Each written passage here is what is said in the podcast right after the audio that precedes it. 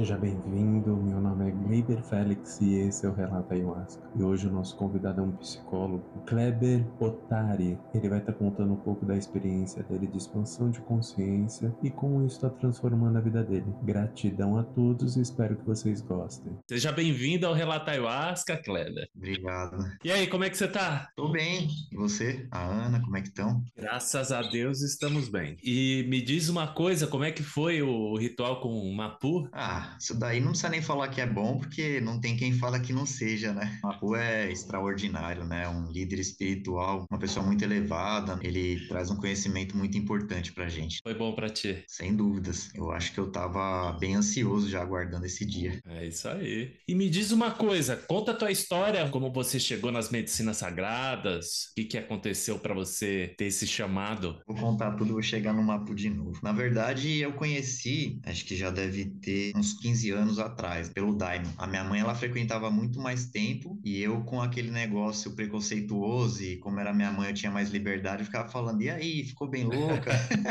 Aquela coisa, né? É, porque disse que tem alucinação, e ela brava, né? Imagina, Kleber, que não sei o que, você fica falando isso, e eu dava risada, né? Eu nunca que eu vou nesse troço aí. e aí, né, ela chegou a se fardar lá no Daime. É que o Daime é um contexto mais religioso, né? Então, tem os inários, é uma coisa um pouco diferente do xamânico, só tinha realmente o chá da ayahuasca, né? E eu sou uma pessoa que eu descobri depois de um tempo que eu tinha depressão crônica, né? E de tanta terapia eu acabei até me formando em psicologia. Então, assim, durante uma época eu tomei muito remédio, tomei mais de 30 tipos, mas é engraçado que eu sou chamado refratário, não tem nada que me faça efeito, exceto a ayahuasca, foi aí que eu descobri. Minha mãe, ela, uma época, ela falou assim: ah, vamos, porque tem um amigo nosso que faz aqui perto, que eu moro em Taboão da Serra, e o cara tinha uma chácara nem Embu, divisa com Cutia, e fazia lá, né? Aí eu falei: ah, tá bom, era um ritual pequeno, 15, 20 pessoas, sei lá, só que era a chácara no Embu, que já é frio. Tinha cobertura, mas era aberto, você ficava sentado naquelas cadeiras de daime diferente. Que frio, que tortura que era ficar ali, mas tudo bem. Tomei, fiquei naquela coisa, naquela expectativa de principiante, né? Que você fica tenso, e até que uma hora tocou um inário lá e de repente, quando eu fechei o olho, aquela de mandala, né? Coisas coloridas que se multiplicam simetricamente. E aí minha cabeça olhava aquilo, era um pêndulo na minha cabeça, como se estivesse equilibrando as coisas. E aí eu comecei a ter aquela miração, foi a primeira que eu tive na primeira vez, eu guardei aquilo e fiquei, né? Então fui mais algumas vezes. Nessa época eu ainda acho que não tomava remédio, não me lembro. Aí depois eu comecei a tomar, eu fui poucas vezes, assim. Depois passou um, uns anos e eu lembro que eu voltei novamente. Eu tomava muito clonazepam por causa da ansiedade, que gera depressão. Tava num momento difícil, né, de separação. Então aquilo ali me deixava muito tenso. E aí eu pude observar que a ayahuasca foi a única coisa que me trazia paz. Só que não podia, quando eu tava tomando remédio, tomar, né? Então tinha que ter esse controle e tal, tinha essa separação. Não tinha esse preparo que tem nas outras casas de falar, ó, oh, você tem esquizofrenia, você tem. Ainda bem que eu não tinha nenhum problema. Tanto que quando eu falo numa casa que eu vou tomar que eu já tomei, eu falo, eu não sabia de nada, mas eu já tomei, então tá tudo certo, né? E aí foi que eu tomei umas oito vezes, isso já tem dez anos, mais, um pouco mais de dez anos a última vez. E aí passou a vida, fui fazendo outras coisas, aí durante um período aí eu lembro que eu queria ir, minha tia ainda ia, e aí eu falei, poxa, não tem nenhum lugar que vocês vão? Aí ela falou, ah, mas você tá tomando remédio, e era uma época que realmente eu tava tentando, eu ficava tomando clonazepam, que é muito forte, né, o Rivotril, e aí ela falou, ah, Kleber, não pode, né, porque você tá tomando, eu sempre respeitei, eu falei, não, então tudo bem. E aí foi passando, cara, fui chegando no final do curso de psicologia, foi me batendo aquele negócio, sabe, o interesse, o estudo e aquela coisa toda. E aí eu falei, meu, eu preciso aprofundar um pouco mais nisso numa parte técnica agora também, que eu tenho esse conhecimento, tô buscando a cura, então tenho mais esclarecimento. E aí eu falei, eu preciso buscar o xamã, né? Porque na verdade minha raiz lá no fundo bate a coisa indígena. Então aí eu acabei falando com um supervisor meu no estágio, onde na psicologia isso daí é muito separado, sabe? Essas questões assim, o pessoal, é, a maioria é muito fora dessa realidade, não vive ou interpreta de outra forma, e outros já não. E esse professor, ele não ia, mas ele conhecia a Raquel, que vai lá no Mazairá. Aí ele falou: vou te indicar uma pessoa que vai te indicar um lugar. E a princípio eu fui devagar, assim, pra não cair de cabeça. Parece que o universo começa a conspirar, né? Aí eu comecei a ver algumas coisas que passaram assim. Tem um documentário na Netflix que é sobre psicodélicos. Foi caindo as coisas no meu colo, curiosamente ou não. Eu nunca usei drogas, apesar de quando tava em crise mesmo, de depressão assim, eu no desespero pensar em usar tipo alguma coisa pesada mesmo. E ainda bem que eu não usei, né? porque isso daí é a hora que pode causar uma dependência e faz um mal lascado. E aí ayahuasca já não tem essa questão. É uma das coisas que me deu muita curiosidade de me aprofundar. Até as pessoas falam, quando eu disse, ah, eu vou num ritual xamânico, tomar ayahuasca, o pessoal, ô, oh, cuidado com isso.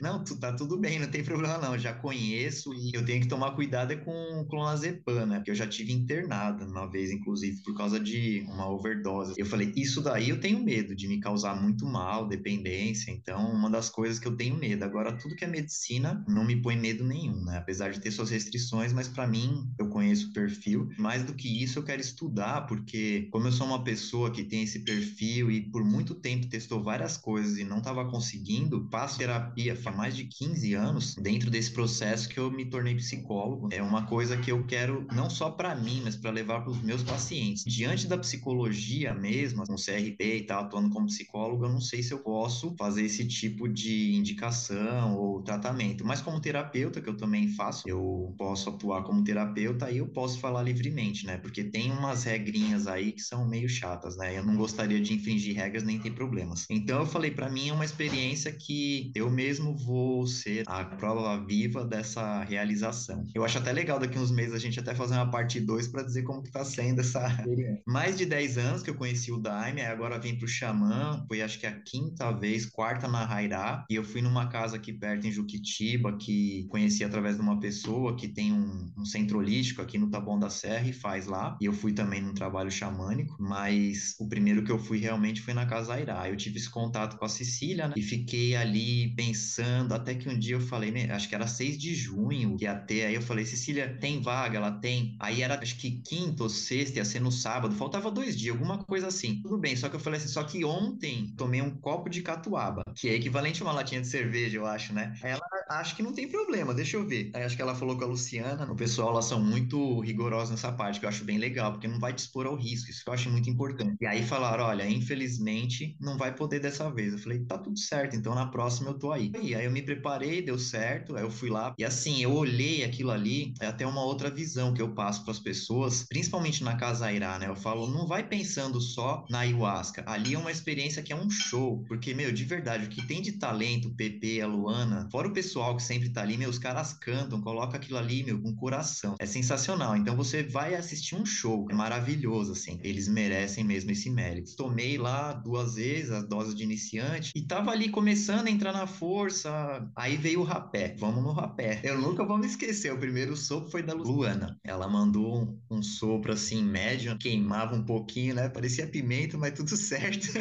foi de um lado, foi do outro. Eu já sentei e na hora que ele começou a fazer o efeito assim, eu baixei a cabeça e começou aquela escuridão de consumir toda aquela tristeza que tinha dentro de mim, uma escuridão que quando a gente fecha o olho, normalmente a pálpebra fica avermelhada, mas escureceu total. To... Aí eu pensei assim, medicina cura, né? Porque tô aqui pro processo. Aquilo foi lá embaixo e voltou. Quando voltou, aí veio a limpeza. O que que acontece? Eu fico, como a maioria das pessoas, né, mais extrasensorial, assim, tipo, muito sensível e para mim, principalmente no som. Então eu fechava o olho aqui, o som parecia que tinha quatro alto-falantes muito sensíveis de qualidade extremamente alta em cada lado da minha cabeça. E quando eu me dei conta que eu tava ali vomitando e ela tava cantando Quem Foi Que Disse, né? Eu abri o olho, ela tava lá embaixo cantando, eu fechava o olho, ela tava aqui na minha orelha falando. Parece que era para mim. Meu Deus do céu, o que que tá acontecendo agora? e aí parece que limpou, tanto que que nem o Mapu fala, né, que o povo Runicuni, né, eles têm esse negócio de quando olha alguém fazendo limpeza, eles ficam felizes porque realmente sabe que entrou no processo, que tá ali. E eu acabei vendo dessa forma, né? Quando eu vejo que a pessoa tá ali naquele momento, eu falo, agora tá tudo certo. Já tá com a força ali fazendo efeito, né? Assim, no Daime, a primeira vez eu vomitei absurdo, mas não tinha balde, né? Você tinha que correr pro banheiro, né? Mas eu lembro de ter bastante vômito e na segunda vez diarreia, que eu acho que é pior. Mas foi isso daí. A primeira e a segunda foi assim no Daime, depois nunca mais eu fiz limpeza. Aí quando eu voltei na Casa Irá, aí eu tive essa limpeza. E na segunda, na terceira, na quarta já foi uma pu, eu fiquei segurando, mas assim, foi uma coisa que, uma experiência de medo, né? O que que acontece? Na segunda vez que eu fui, foi aquela que eu te conheci, que eu sentei do lado da Aninha, inclusive, né? Aquela vez ali, cara, eu posso usar aquela gira de que bateu a nave, sabe? Nunca tinha ido um ritual de dia, né? Eu falei, ah, eu sou um cara mais noturno, acho que de dia não deve ser tão forte, né? O que acontece? Eu peguei lá um pouquinho, acho que uns 30 ml com PP, não chegou a meio copo, né? Tomei, tá tudo certo, o que ele me deu, eu vou ficar nessa. Quando ele começou o primeiro mecar, rapaz, eu só lembro do início. A força começou a vir, enjoei, comecei, peguei o baldinho, fiquei lá, de repente ela veio de uma maneira tão violenta que eu perdi a noção de espaço e tempo. Na hora veio aquele negócio assim, o que que eu tô fazendo aqui? Por que que eu fui voltar? Eu não devia ter vindo. Aí eu comecei a ter um mal-estar, cara. E acho que por causa de estar tá na cabeça de perguntar se alguém já tinha morrido com um caso assim, eu acho que eu fiquei com aquele negócio na cabeça. E aí vinha todas as aulas que eu tinha feito de psicologia pensando no que era uma alucinação, que era um surto psicótico, de desencadear a esquizofrenia. Eu falei, meu, não é possível. Será que desencadeou alguma coisa, né? Será que eu não vou voltar? O que, que será que tá acontecendo? Eu lembro bem do Davi, que ele fala bem calmo, e ele vinha com aquela cara pintada vermelha que ele costuma fazer. Aí ele falava: Você tá bem, irmão? Não, não conseguia nem falar. Mas isso repetiu, cara, várias vezes. E eu pensava, que loop, meu, o que, que tá acontecendo? Eu olhava as pessoas passando, eles fazendo banimento, defumação, eu olhava, fechava o olho, parece que ia, voltava, ia, voltava. E eu naquela aflição falei, eu preciso levantar, eu preciso sair. Eu não aguentava o corpo. Aí veio, acho que o Cauê, aí ele falou, cara, você tá bem? Eu falei, não. Todo mundo que passava, eu queria pegar na mão, eu preciso sugar energia de alguém pra levantar daqui. você volta e fala, cara, me traz de volta. Ele traz de volta para onde, irmão? Você tá aqui. Aí eu não tô. Minha mãe até falou assim: ah, acho que você foi pro astral. Que amanhã eu falei: se eu subir, eu subi pelo menos uns sete ou nove planos. Porque cada vez que ele repetia aquele mecal, eu dizia: pelo amor de Deus, tem que ser a última. Que coisa. Por conta de ser uma coisa nova, assim, espanta demais. E era minha segunda vez. Então, assim, eu fiquei extremamente assustado, né? E o medo realmente, ele nessa hora, ele te tira eu lembro o seguinte, os caras me levaram para fora, eu segurava minha garrafinha de água, aí tinha hora que eu botava a mão na cabeça. Tem um lado nosso que é o, o id, o ego, o superego. O id é o que liberta o desejo maluco, assim, é como se o cara não controlasse nada, faz tudo como se não tivesse amanhã. O superego, ele é extremamente controlador, né? Então, assim, nessa hora, eu ficava assim comigo. Uma parte de mim tá consciente. Agora, se eu não voltar, o corpo não responder, mas eu tô aqui. E aí eu segurava aquela garrafa, cara, aí eu colocava ela no chão, aí me levaram para fora, eu deixei a garrafa. E eu lembro de ter me levado para fora, eu lembro de voltar, eu lembro de me levar de novo. Aí me levaram, falaram se eu queria tomar sol. Eu lembro que a primeira vez que eu saí, como eu sou muito noturno, vejo muito pouco sol, quando eu senti aquela luz, o vento, a grama, o ar, aquela coisa, eu me senti parte da natureza, cara. Isso é incrível, né? Não tem explicação. E aí eu falei, meu, eu preciso de sol. Aí eu fui, encostei lá do lado de um arbusto que tinha lá. Aí fiquei um pouquinho no sol. Eu lembro da Cecília, vem conversar um pouquinho comigo, e eu totalmente atordoado. Aí ela falou assim: só não fica muito tempo no sol. E no fundo, minha parte lá consciente estava assim: sai daqui logo. e ela, você quer sair? Eu quero, você me ajuda? Que eu não aguentava, cara, não aguentava nada. Ela ajuda. Aí eu lembro de voltar pra cadeira, eu pensava, quanto tempo passou? Eu só lembro que na metade ia entrar as músicas, violão, eu pensava, será que já acabou? Eu não ouvi nada. Eu queria saber quanto tempo passou, cara. Porque quando eles estavam no mecal, eu ficava, pelo amor de Deus, para com isso. que eu não aguento mais. Aí o Cauê falou assim, irmão, eu posso rezar para baixar a força? Você deixa? Eu falei, deixo. Aí ele, então senta aí. Eu ficava olhando para ele, ele falava, eu ouvia, mas não conseguia fazer. aí eu baixei, aí ele rezou, soprou. Aí a força saía um pouquinho, eu falava, mas ela volta rápido e volta forte. Aí ele, mas você tem que se entregar, mas não consigo, não consigo nada. Agora eu tô falando normal, mas na hora, para mim, falar a palavra assim, cara. Aí ele falou, eu já tava com a garrafa de novo, ele falou, você quer colocar água? Eu lembro que eu enchi lá no filtro, aí voltei, aí eu sentei na esteira, ele falou, vou ficar com você aqui quanto precisar para voltar. Eu, puta, eu segurava a mão dele assim, eu sentia minha mão gelada. Aí eu falei assim, tá bom, vamos voltar. Aí eu voltava, sentava e parar, parecia que, tipo, eu saí, deram uma pausa no trabalho, eu voltava, eu tava no mesmo lugar, tava defumando, sei lá. Aí eu olhava a Aninha, assim, que tava do lado, né? E ela tava lá também, fazendo limpeza. Eu falei, caramba, meu. Daí pra frente, segurava a garrafa, ficava, ayahuasca me traz de volta. Ayahuasca me parecia um louco, cara. Saía lá pra fora, voltava, ayahuasca me traz de volta, ayahuasca me traz de volta.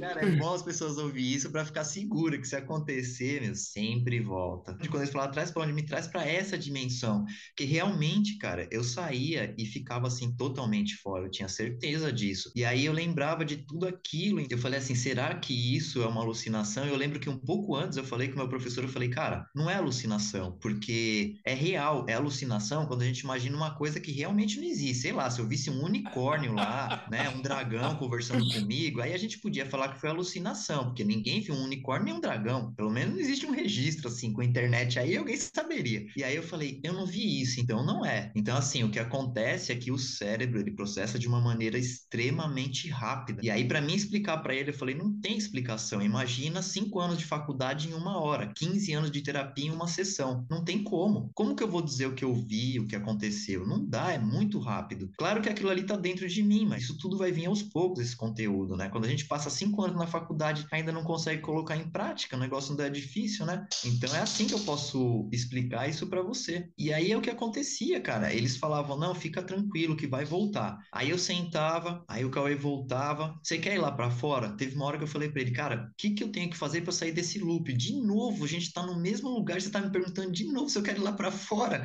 É verdade isso, aconteceu. Ele olhava para mim assim e falava, não, irmão, calma, você vai voltar. Falei, minha mente não tá aguentando. Ele, não, calma que aguenta, não fala assim. Ela volta, vai aguentar. Aí eu falei, meu, eu preciso ir no banheiro, fazer xixi. Tá bom, vamos lá. Aí eu fui, ele foi me segurando e nada de eu largar a garrafinha, sabe? A garrafinha era o meu amuleto, era o totem ali que eu falava, essa é a prova da realidade.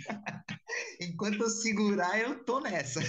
Aí eu cheguei no banheiro, ele falou: Você quer que eu seguro? Não. Parecia um doido, assim, sem, sem largar a garrafinha. Aí eu olhei assim, eu tava de jaqueta. Aí eu falei assim: É preciso largar, né, meu? Não tem jeito. Aí eu olhei para trás, assim, tinha a pia. Aí eu fui lá, coloquei a garrafinha, extremamente lenta, assim, da coordenação. Aí eu fui comecei a fazer xixi. Aquilo ali não parava. Eu olhava assim, aquele negócio não parava. Eu falei: Que que é isso, cara? Fora o som, cara, aquele negócio batia na água. Nossa, a sensibilidade do som, assim, absurda, cara. Aí outra parte da minha mente falou assim: Cara, você controla, corta isso. Aí eu cortava assim, ó, é, tudo bem. Aí eu respirei assim, eu falei: Vamos lá. Vi um espelho, eu falei: Puta, agora é a hora. Molha o rosto e olha. São algumas coisas que a gente entende, assim, para saber se você tá na realidade, né? As pessoas falam se beliscar e tal. Olha pro espelho, o que que você vê? Você vê você? Pode ficar tranquilo, porque quando você tá num sonho alguma coisa, você não vai ver. Você vai ver qualquer coisa. Então eu molhei um pouco o rosto assim, olhei no espelho, eu falei, tá tudo certo, vamos embora. Eu voltei ainda bem mais pra lá do que pra cá, mas tava ali segurando a minha garrafa, né? Aí teve uma hora que eu comecei a pensar assim, vai passar, minha mente aguenta. Cara, é um mantra, é incrível, cara. Conforme mudou, minha mente aguenta, eu já comecei a ficar leve. Aí eu fui me aliviando, eu olhei pro lado, a Aninha tava mal ali ainda, né, e nessa hora, cara, assim, você começa a entrar mesmo no trabalho, ainda nem tinha começado as músicas, cara. Eles estavam falando, fazendo alguma coisa assim. Aí eu lembro de ter uma vontade, assim, de encostar na Ana. Tem na mão dela, eu lembro até hoje. E aí ela começou também, parece que melhorar, assim. Aí ela encostou na minha mão, fiquei ali, a gente meio que dividiu as energias, sabe? Foi quando ela relatou depois, parece que a gente tava conectado, cara. Igual o Avatar, quando todo mundo encosta, tá todo mundo na mesma vibe. E eu lembrava, cara, que lá fora eu via aquele pessoal meio bicho grilo, tatuado. Eu falava, cara, como que é, né, meu? Como que consegue ver que eu não tenho uma tatuagem? Eu sou mega raiz, assim, normalzão, padrão. Aí lá dentro, nessa hora eu ficava sentindo, cara, como que era assim a liberdade de ser assim, como era ruim a gente ter aquele julgamento dentro de nós, cara. E aquilo ali foi maravilhoso. Aí teve uma hora, cara, que eu fui voltando assim, fui voltando, e eu olhei minha mão e tirei assim. Ela até olhou assustada, mas não é porque eu tirei porque eu percebi que tava me encostando, é porque minha mão tava roxa, cara. Aí eu me toquei que eu não tava mais sentindo temperatura e tava frio lá, hein? É frio. É curioso, né, esse negócio da temperatura. A gente não sente quando a gente se envolve no trabalho. Então eu não sentia calor, não sentia frio. Aí eu falei, como é que pode, né? Aí eu punha a mão no rosto, eu sentia nariz gelado, eu sentia a mão gelada. E aí eu comecei a dar conta disso, né? Aí eu comecei a sentir um pouco a temperatura, mas foi tranquilo, cara. Aí eu fui voltando e aí foi que começou o trabalho.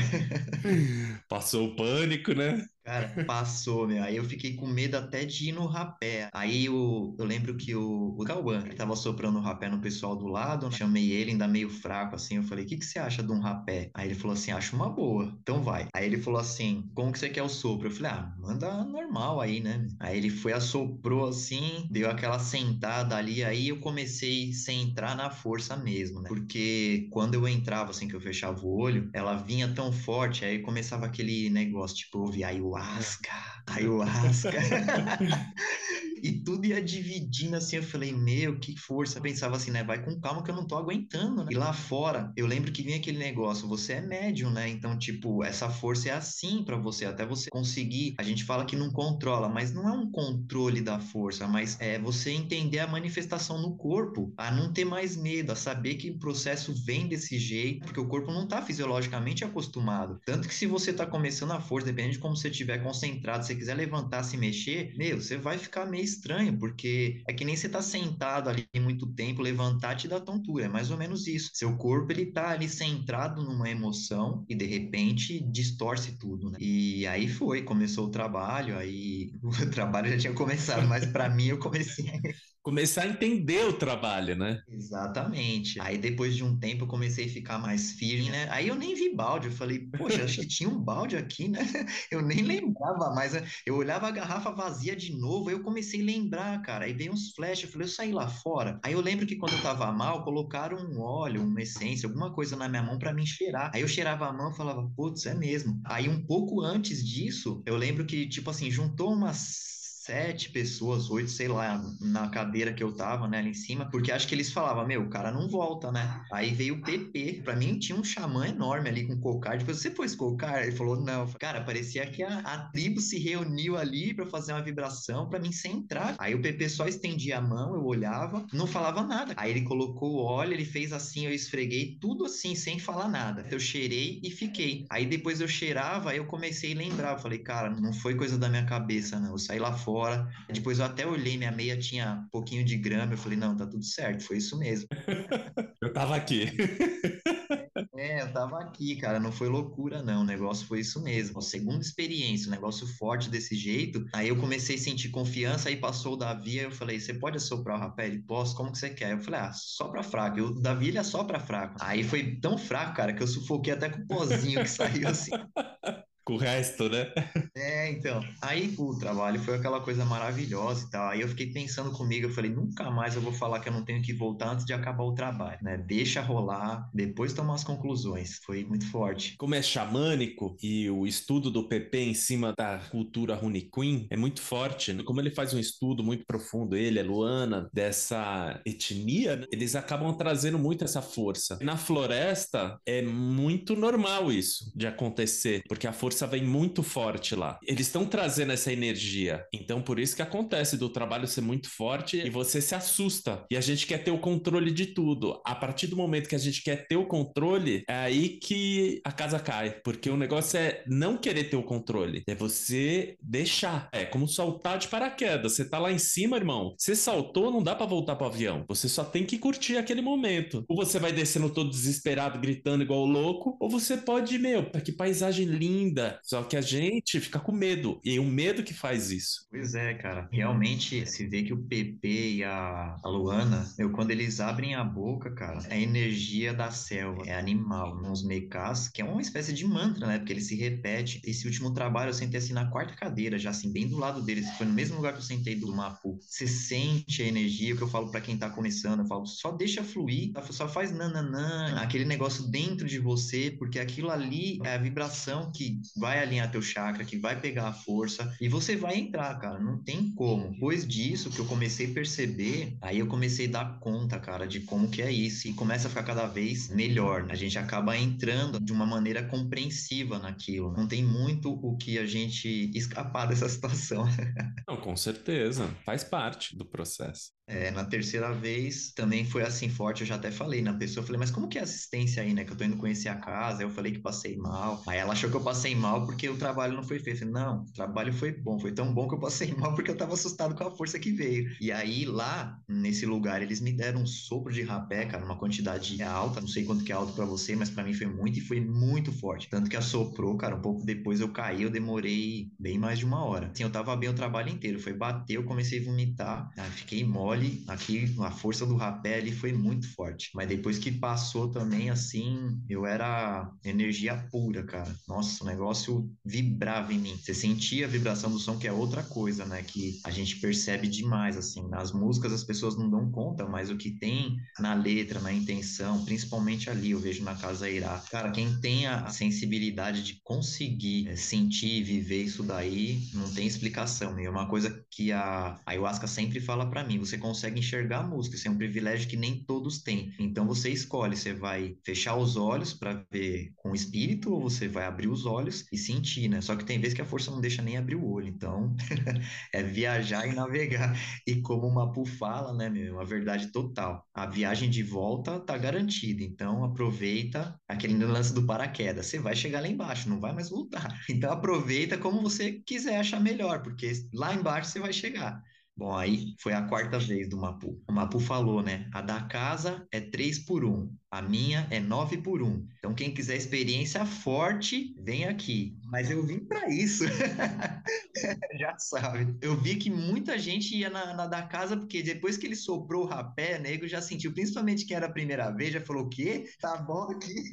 mas eu, como sou mais destemido, eu falei: não, eu vim aqui para aprender, mas nem tanto, porque na hora que o Mapu começou a encher o copo, eu fiz assim: tá bom, tá bom, tá bom. Quem tem, tem medo, né? Quem tem, tem medo. É, eu lembrei, eu falei 3 por 1 e o, o PP serviu aquele pouquinho. Eu entrei naquela força, imagina 9. Eu falei, eu vou perder o trabalho se esse negócio bater do jeito que eu tô pensando. mais do que eu tomei da outra vez, mas não chegou a encher bem o copo. Tomei, fiquei lá, e aí a força veio, né? Mas assim, o trabalho inteiro, cara, eu não passei mal, assim, não fiz nada de limpeza. Eu tomei só mais um pouquinho depois, e eu confesso que eu tive, assim, aquele medinho, né, cara? Porque eu podia ter tomado mais, mas assim, era aquela coisa de pensar, também é uma experiência você poder viver desse lado, né? Você olhar o trabalho acontecer, principalmente para mim, né, como psicólogo que estuda a reação, que quer olhar essa parte toda, eu tenho que estar um pouco ali também mais centrado. Então, se eu ficar totalmente na força como eu fico às vezes, eu não vou poder observar coisas que talvez eu precisasse, né? E aquilo ali é a experiência que vale. Cara. Ele olha bem nos seus olhos aí que eu percebi isso. Então, é toda essa experiência, viver, olhar, né? perceber que isso acontece, a energia tá nesse contato visual, tá no ar que sai, tá em tudo isso. Então, isso daí foi uma coisa muito rica para mim. Né? Eu vejo muitas pessoas falar, ah, porque eu fui na nave, porque eu fui nisso, eu fui naquilo. Eu falo, cara, é uma experiência que realmente é individual, né? Eu não vou julgar, mas eu só gostaria de ter algo que para mim fizesse sentido. Depois eu fiz questão de tomar de novo da mão dele mais um pouquinho. E o curioso que eu percebi dessa vez é que muitas pessoas acham que ah, não fez o efeito ou fez e passou, vou tomar, vou tomar, vou tomar. Eu acho que ela tá dentro de você. Se você chamar a força, ela vem. E nesse dia eu percebi que a força vinha e falava: será que eu tenho que tomar de novo? Cara, parece que era eu pensar, olhar alguém tomando ou assoprando um rapé, eu já sentava e a força vinha assim incrível. Eu falava, como é que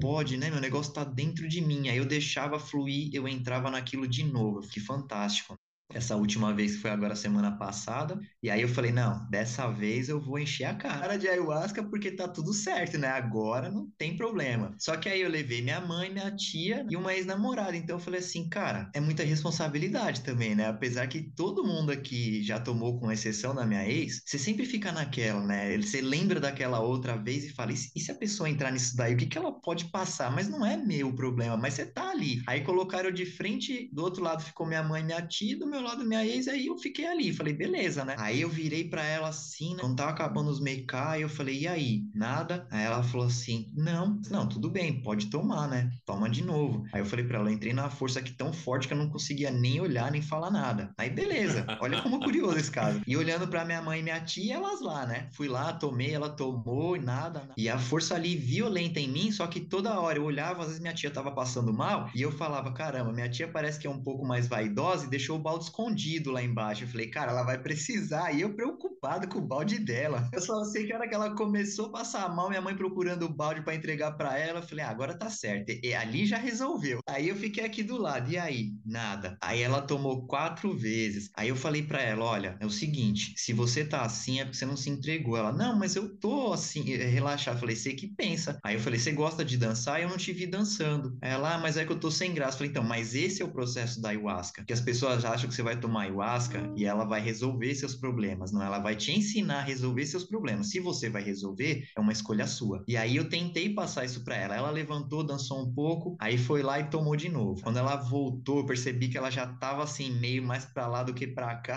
Aí ela catou o balde, eu falei: "Ah, agora tá certo. Agora eu já sei que fez efeito".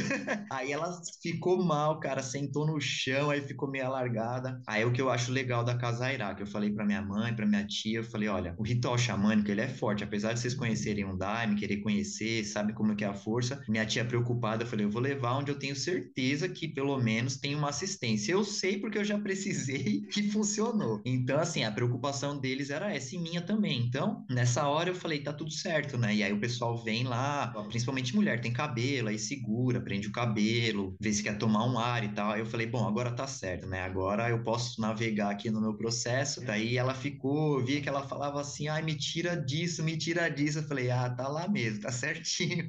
Deve estar tá vendo aquilo que precisa". Aí trabalho já tinha passado da metade. Aí eles cantaram aquela quem foi que disse. Aí eu olhava todo mundo chorando, eu falei: "É o processo que eles tinham que passar, né? Eu já sabia". Mas olha só como é curioso, eu dividi no meu trabalho. Essa parte é curiosa que chega no final. Aí ela voltou e aí ela, ela chorava e ela ria, escondia a cara porque ela falou que olhava, tava todo mundo perto dela olhando para ela. Eu falei: "É assim mesmo". Ela: "Que coisa louca". Eu olhava assim aquelas coisas coloridas, tudo na minha frente, eu queria sair daquilo, não conseguia. Eu falei: "Mas esse é o processo". Aí eu falei assim: "Mas tá tudo bem". Aí ela falou que teve uma hora que ela levantou e aí começou a dançar, que não sabia de onde veio aquela vontade, se sentia uma índia dançando de um jeito que ela nunca viu. Eu falei: "Ah, então, aí tá certinho, é o Asca fazendo efeito". Aí, beleza. Eu tomei quatro vezes também, só que meu copo já não era de iniciante, né? Então você imagina que eu fui tomar perto do final e você já viu o que aconteceu, né? Acabou o trabalho, tá todo mundo bem. Sempre que acaba o trabalho, passa totalmente o efeito. Aí vieram com a sananga. Eu comecei a pensar comigo. Aí eu acho que falou assim: você quer ver o efeito da sananga com a força? Eu, só um pouquinho, né? Eu pensava, eu deixei pingar, eu abri o olho e fechava. Meu, que coisa maluca, cara. A sananga no olho com o efeito da ayahuasca. E assim, mal ardia. E todo mundo sabe que aquilo ali é um suquinho de limão com pimenta, de tanto que arde.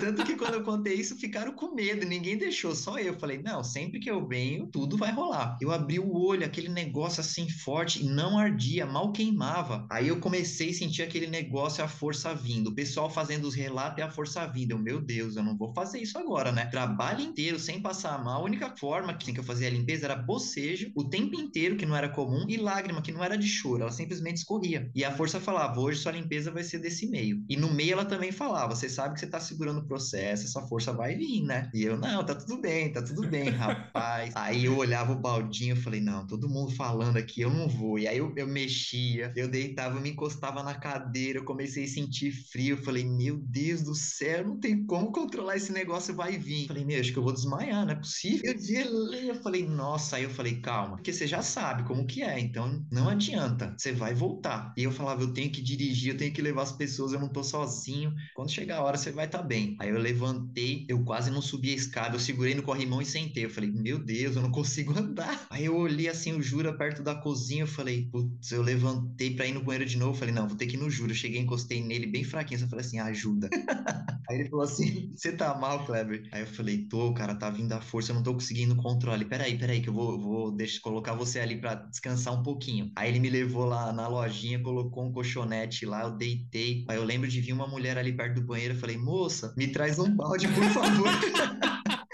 Ela entregou o balde, cara, um pouco depois veio. Nossa, saiu quente assim, cara. Foi o único meio de baixar um pouco aquela pressão, sabe?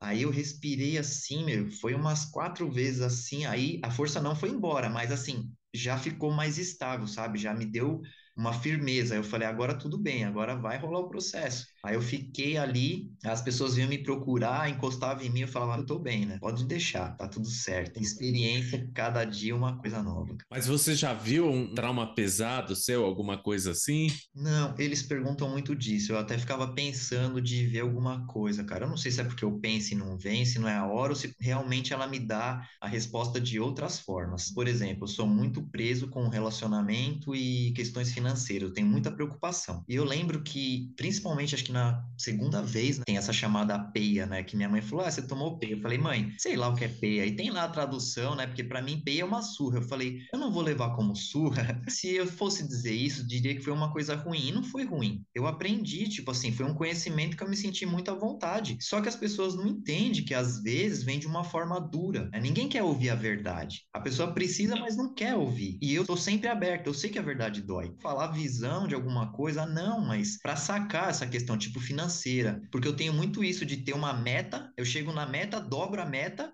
aí eu chego de novo, eu dobro, e daqui a pouco eu acabo perdendo tudo. Entendeu? E aí veio esse negócio, tipo, olha, ganhar, gastar, juntar, ganhar, gastar, juntar. Não pensa em ganhar, ganhar, ganhar. Então, aquele chamado assim de ver, de viver, de aprofundar mais, é tipo isso, olha, eu não tô equilibrado no emprego financeiramente, mas eu já me recuperei de muitas coisas e eu consegui uma certa estabilidade em outras questões. Então, assim, perde o medo um pouco, vive um pouco o que você tem, permita. Se você tem 50 mil, você não precisa gastar 50. Mas se com esses 50 você ganha 5, você pode gastar 4 pelo menos, né? Não tem problema problema. Você tá ali, você não tá ali para fazer 100, um milhão, sempre ganhando mais. Vai vivendo também, porque a gente nunca sabe quando vai acabar. Então, pelo menos se acontecer alguma coisa, você sabe que você viveu aquilo que você tem também. E aí, depois disso, assim, se tornou um processo mais leve. A gente falou até alguma coisa no começo sobre a gente querer controlar, a gente ser muito controlador, e foi o que eu comentei com a Raquel da minha última experiência, que eu falei, eu tava ali firme, ela falou, é, Kleber, você deve ser bem controlador, né? Eu dei risada, eu falei, imagina.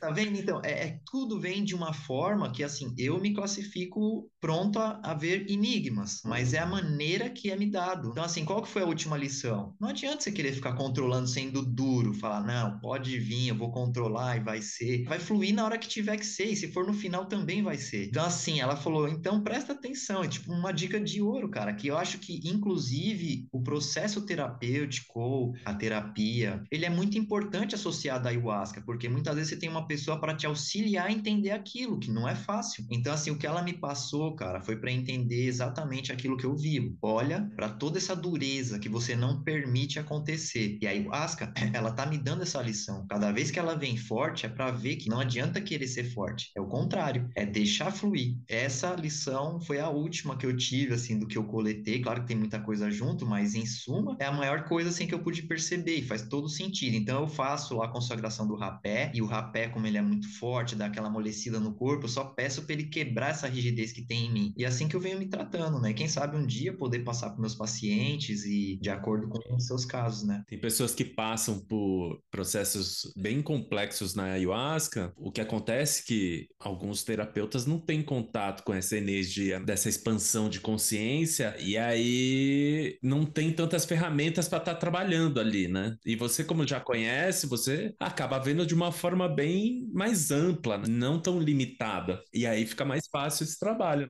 Sim, eu estou fazendo uma pós de neuropsicologia, mas eu queria mesmo fazer de psicodélico. Então, assim, a única que eu vi à vista é mais de 50 mil. É muito dinheiro, 2.400 por mês. Aí eu falei, cara, primeiro que estudo nenhum dá o que você tem na vivência. Então, assim, eu quero estudar. Apesar que ainda na psicologia mesmo, ela não é liberada. Na terapia já é diferente. Então, por isso que eu falei, depende da pessoa, depende do processo, eu vou atender de uma forma. Mas eu quero vivenciar isso porque eu sou um depressivo crônico, eu vi vive estados depressivos como muita gente vive e não percebe. Eu acho que com a ayahuasca não é o superpoder de curar uma característica que está no meu gene, mas ela pode controlar a ponto de eu me sentir curado. Quer dizer que se eu vacilar, eu vou ter esse problema novamente. Ela vai me ensinar a cuidar dele, porque ele é a rigidez da minha educação. É essa qualidade depressiva que está ali para me policiar. Eu aprendi que eu era arrogante cinco anos de terapia, cara, para aceitar. O terapeuta falava isso, eu, não, que arrogante, o quê? Onde você tá vendo